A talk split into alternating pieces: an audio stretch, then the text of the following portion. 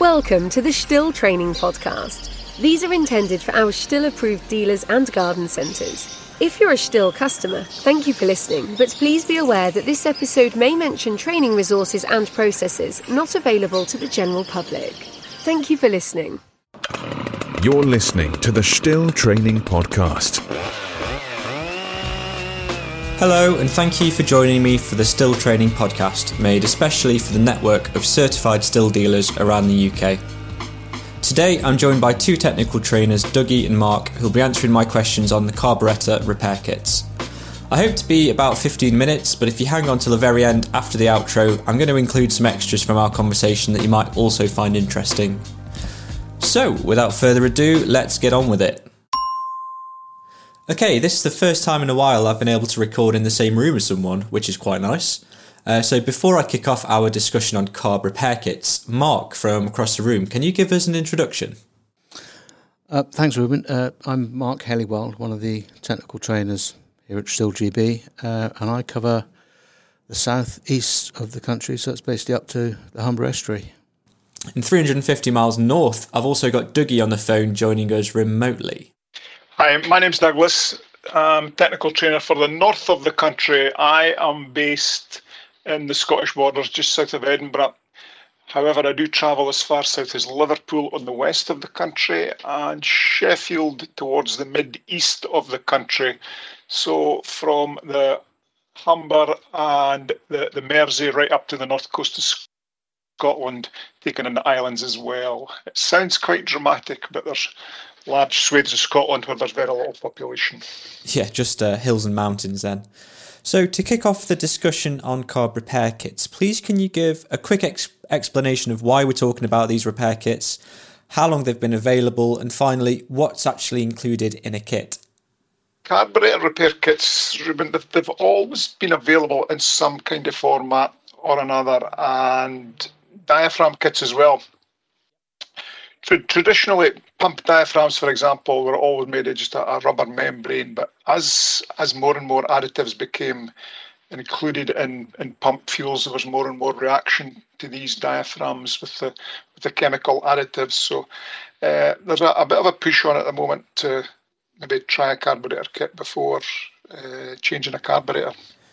Okay, and Mark, can you confirm what's in the kit?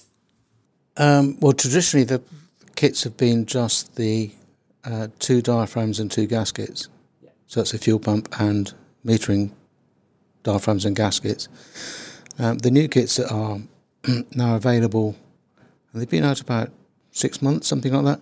Uh, they start with a Z number and they include the same diaphragms and gaskets, but also include the metering needle, lever, pivot. I think might be in screw in there as well on some of them, and the uh, the gauze filter that's in the fuel pump side of it. Okay, and the product code for these start with a Z. Yeah. Okay, and uh, Dougie, could you outline how experienced a technician needs to be in order to use these repair kits effectively? So, what kind of level of understanding should they be at? Well, that's a difficult one. What experience it in, in terms of time, it's it's very difficult to put an answer on that. But an engineer would have to recognise certain machine symptoms, Ruben, and how it's running, maybe how it's idling, and uh, a worn carburetor, worn diaphragms. They do produce certain wear patterns on them after a long number of hours. So yeah, there are telltale signs where it's time time to change uh, the, the, diaphragm kit in these, and there's there's also other tests that we'll cover later on that, that can be carried out. But for example, the pump diaphragm contained within a carburetor, when an engine's doing 10,000 RPM for one minute, which is not uncommon in some of these uh, high performance little little engines. 10,000 RPM for one minute. A pump diaphragm, the valves in a pump diaphragm, each of them is moving 20,000 times in one minute. So you multiply that over a lifetime, and it certainly very quickly becomes a very large number of movements. Right. You mentioned these telltale wear markers. Yeah. Can you give an example of what this may be? And I'm going to put this out to both of you on a first come, first serve basis. Um, looks like it's me then. Looking on the fuel pump side of it, fuel pump diaphragm, where the little valves, little flappy little valve goes across the hole that the fuel comes out of or goes through, yeah. uh, you quite often get a ring uh, forming on the surface of the uh, the diaphragm material, and that is over a period of time. That's a good indicator that it's getting on a bit in life. Um, the other thing is that it, it, when you take it apart, and, the, and if the valves aren't flat against the surface of the carburetor, another indication because they, they, they curl up away from the hole, uh, and that then means that the valve isn't closing properly or opening properly, and it then has effect on how much fuel is delivered. On the metering side of it, the diaphragm it should be flat and should be in contact with the lever and then on to the needle valve. Um, and over time, they start getting distorted and twisted and buckle and whatever, so they don't sit squarely. And, and as Dougie mentioned earlier, with, um, with the addition of particularly ethanol in modern fuels, it doesn't do the diaphragms any good, particularly on the older machines. A lot of the new diaphragms out are, are ethanol resistant, but only up to 10%. We're rapidly approaching that. I think it's I think it's fair to say as well, Mark, that uh, somebody with a, a, a, poor maintenance record for a machine and very very fine mm. dust bypass through the fuel yeah. filter, for example. I'm talking about dust and, and dirt passing a fuel filter that's probably not even naked to the visible, not even visible to the naked eye. Sorry, uh, and it's almost like a very fine grinding paste that finds its way uh, onto these valves on, on the Viton tip of the needle assembly. So. Uh, over a period of time, it, act, it does act like a grinding paste, yeah, and, and causes these uh, wear patterns. It's, um, it's one of the reasons why we've introduced the orange fuel filters on M-tronic engines is to try and keep all this fine dust out. Ah, yes, so the better filtering properties. Absolutely, absolutely, Ruben. Yes, yep. It's um, uh, 15 micron as opposed to 30 micron on the white filters. Brilliant. Moving on then, when you're carrying out the repair using a carb kit, are there any other tests to think about carrying out in conjunction with this or alongside it? Yeah. Um, I'm going to give Mark a break and ask Dougie to talk through this one, please. Yeah, well, we can start off by actually we can start off with pressure testing a fuel system. We can actually pressure test a fuel system from source, and by that I mean removing the fuel filter from the pipe inside the tank and pressurizing it to 0.8 of a bar, and it should be able to maintain that pressure. If the needle on the test equipment is dropping in any way, that machine is simply going to overfuel, and it can overfuel to the extent where it is impossible difficult or, or even impossible to start. It'll create poor idling. When it is idling, you'll get an overwhelming smell of fuel. It's un- unburned fuel coming from the exhaust. It all sort of colludes and, and produces a certain pattern. Yeah, I see. And it's the pressure test we're doing after you've fitted the repair kit.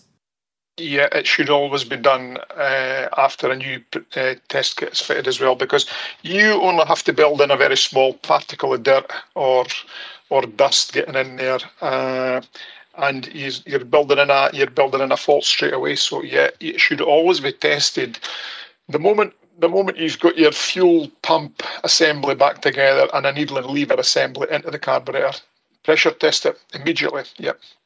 And it, it sometimes it pains me during my dealer visits to to see some people replacing replacing carburetors uh, due to the lack of special tooling and kit where they're able to, to pressure test the carburetor. Yeah, a lot of carburetors are, are replaced needlessly where some test equipment and maybe a diaphragm kit would cure the fault. Yeah, that leads me into what I was going to ask next, actually. So, obviously, the time of repairing a carb needs to be factored in, but from a finance efficiency point of view, I know it's hard to answer, but the majority of the time, is it worth giving the repair kit a go in this sense? Mm.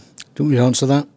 You can give it a I go. Can give it a go. It's funny enough. I was just looking at um, an MS441 carburetor, and that's something like 140 quid to replace, whereas a gasket set is about, I think it's 17, 18, something like that. Yeah. Diaphragm set. So um, if that's all it was, you'd be a fool not to try. exactly. Right. Would you agree with that, Dougie? Well, that, that can be answered quite simply, Ruben, and that would be in, in the fact that a customer's only having to pay for a diaphragm set or, or a repair kit, which they start at under under twenty pound for the diaphragm kit and then just proceed up a bit. But the cost of a brand new carburetor, say for a for a professional chainsaw or say a, a TS410, which is a disc saw, they can be as high as 150 pounds. Now, I have done quite a lot of work on site with the construction industry uh, sorry, the, the hire industry in Great Britain, serving the construction industry. And they tend not to buy special tools, so they have no means of testing some of these uh, carburetors. But what they will do is they will fit a new carburetor at the slightest hint of repair without without carrying out any tests. So it, it's it really is an economic repair if, if it cures the fault. Yes, it is. Yeah, good. Um, we all understand there's there's a time pressure element as well for carrying out repairs, which needs to be factored into this cost conversation. How do you compare each option? Is it a much longer process to order and re- use a repair kit, or does it depend quite a lot on? I think it things? depends on the machine that you're working on. You know, some of the hedge cutters, brush cutters, things like that. It's air filter, air casing, you know, the back plate, um, carburetor off, disconnect the linkage, and and you're in. Whereas on something like what Dougie was saying, the TS410 a little bit more involved. And this is where yeah, testing. It can be, it, I was going to say this is where. The, sorry, Mark.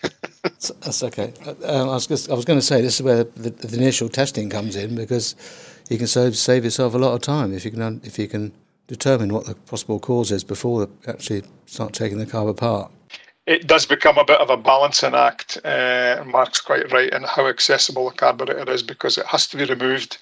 It has to have the diaphragm set fitted. When the when the carburetor is removed, it probably takes about another five to ten minutes to fit a diaphragm set and or needle and lever assembly. Uh, it then has to be refitted to the machine and then retested. Now, when some of these engineers, especially in the hire industry, are working to a time pressure, uh, sometimes they will not go ahead and look for a repair. They will just fit a new part. But it's, uh, it's it can be a false economy that. Yeah, something to consider. Uh, I only just thought of this question actually, but are there any tools that you'd recommend, STIHL tools or otherwise, that you know of that have helped you speed up this process? Uh, one that comes to mind is the M8 nut driver that we do. Um, it's basically like it's an M8 M8 long reach socket on the end of a screwdriver handle. Well, it's a T handle actually, but it's it's very narrow walled, so it'll get into places that a, a deep eight mil socket won't. Um, and it's I don't know, 10 quid, something like that, most less than that. Yeah, I mean, I've still, I mean, I've been at Stihl for 20 years and I still have my original one. That's saying something. That's made me, I've hardly ever used it. I knew there'd be people thinking that. yeah, especially my colleagues. Ah, nonsense. Uh, okay, my final question's for Dougie. Um, if the carb repair kit doesn't have the desired effect, what what would your next port of call be? this is where it can become messy inside the dealership because now essentially that engineer has lost that time for that dealership. So uh, it has to go ahead. The parts can be removed, the new parts can be removed. They've never really been in use, they've only been shoved on to, to try for a repair and they can be kept back in uh, storage for another day. So yeah, this is when it becomes a bit of a balancing act, and that engineer would be expected to reclaim that time uh, somewhere else along the line. So yeah, it it's not the end of the world, but it, it it makes a little hole in that engineer's day, if that makes sense. Yes. Yeah, I think from the conversations we've had before we hit record and from what you've spoken about earlier, providing the tech has correctly linked the machine problem to the carburetor, and it's absolutely worth trying to repair just to reduce the cost to the end user. And it's successful enough for the time to make it a justifiable use of time as well. Uh, absolutely worth, absolutely worth a try. Yes, absolutely worth a try. Great. Well, thank you both for your time. I think we've managed to talk about carbs for 13 minutes, and I think any more would be pushing our luck. thank you very much for your time. Pleasure. Thanks, Ruben. For more episodes, training videos, e learning courses, and more, please visit stihltraining.com.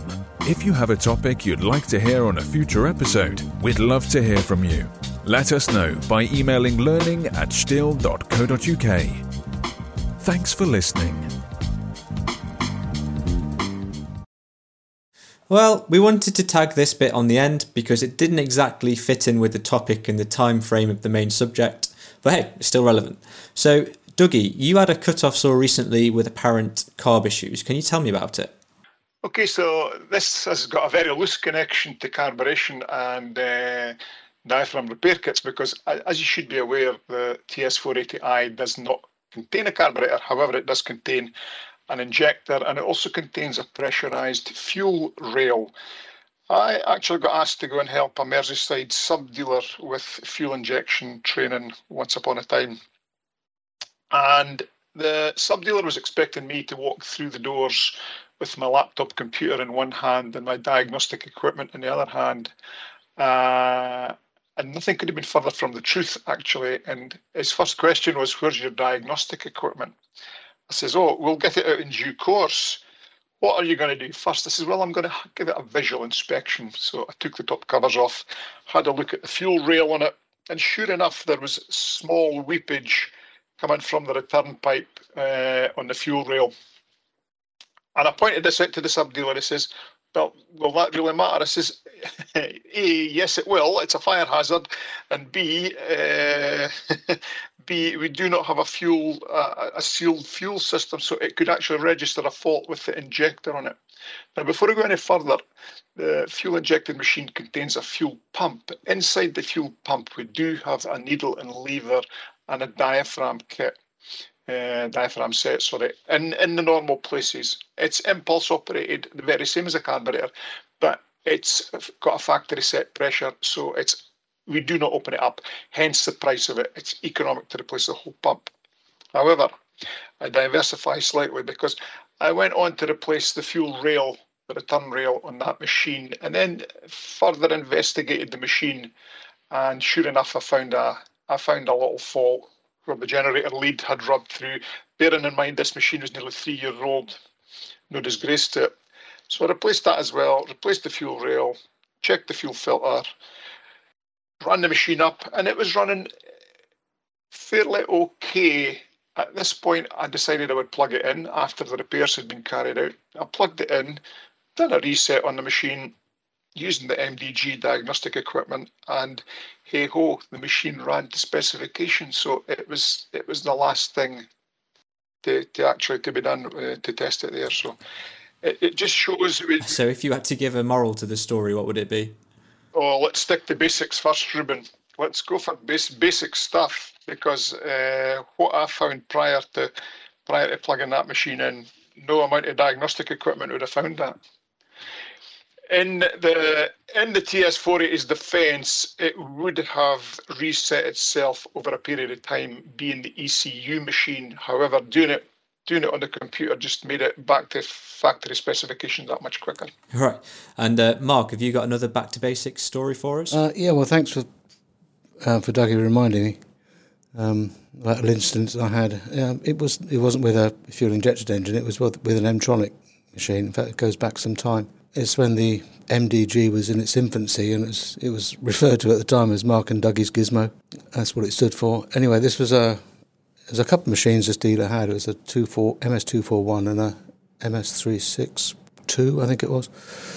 And you know, phone call, uh, Mark, Mark, you know, bring your MDG with you. I've got this problem with this Mtronic, these two Mtronic machines. Um, we we can't suss out what the problem is, and thankfully, it wasn't that too too far away. It wasn't like going halfway across the country.